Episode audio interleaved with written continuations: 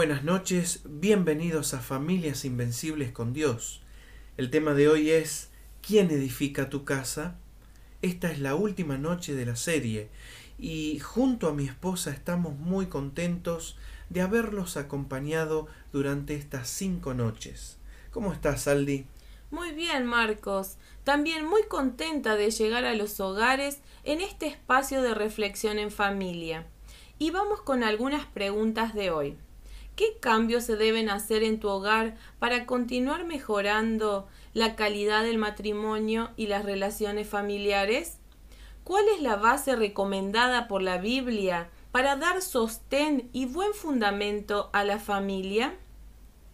Del 1 al 10, ¿cuánta importancia le concede tu familia a Dios?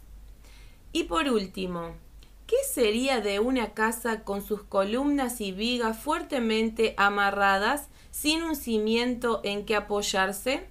Sería lo mismo que construir la casa sobre arena movediza. Cristo habló de un hombre imprudente que construyó su casa en la arena. Cayó la lluvia, vinieron las inundaciones, sopló el viento con fuerza contra aquella casa, la cual se desplomó y quedó totalmente destruida. Usted no puede permitir que su hogar se transforme en ruinas si Jehová no edifica la casa. El texto de Salmo 127, versículo 1, dice, Si Jehová no edificare la casa, en vano trabajan los que la edifican. Si Jehová no guardare la ciudad, en vano vela la guardia.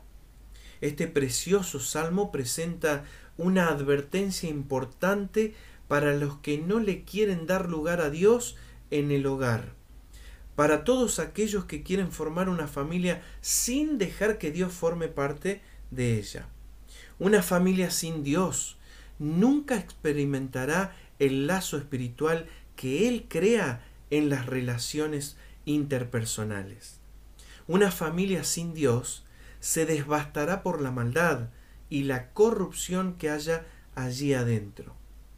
Una familia sin Dios va camino al barranco, sin guía, sin dirección.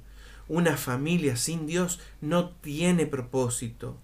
Una familia sin Dios no tiene esperanza. Una familia sin Dios es una familia que no puede caminar confiada. Una familia sin Dios es una familia temerosa. Una familia sin Dios es una familia sin fe. No cometa el error de dejar a Dios fuera de su vida. No cometa el error de dejar a Dios fuera de su familia. Si lo hace, habrá dejado minar su hogar por el adversario. Haga que Dios sea su máxima prioridad para su hogar, para su familia, y permita que Él sea el que edifique su vida y su familia.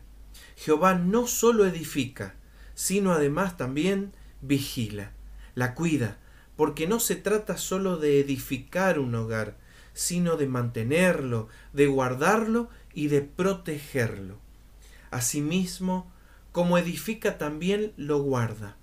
Si nosotros seguimos sus indicaciones, Él guarda nuestro hogar, guarda nuestra familia de las acechanzas del enemigo. Lo mejor que podemos hacer entonces es permitir que la presencia de Cristo sea real en nuestro hogar. Él hace la diferencia.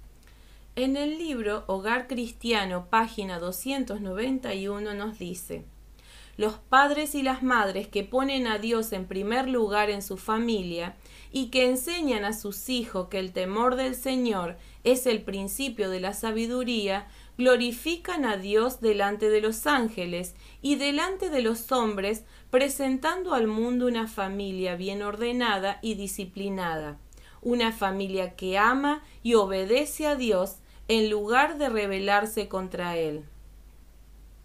Cristo no es un extraño en sus hogares, su nombre es un nombre familiar, venerado y glorificado. Los ángeles se deleitan en un hogar donde Dios reina supremo y donde se enseña a los niños a reverenciar la religión, la Biblia y al Creador. Las familias tales pueden aferrarse a la promesa yo honraré a los que me honran. El hogar cristiano, allí en la misma página, el mismo libro, nos hace la siguiente pregunta, ¿cómo se trae a Cristo al hogar? Y dice la cita de esta forma, cuando Cristo está en el corazón, se le trae a la familia.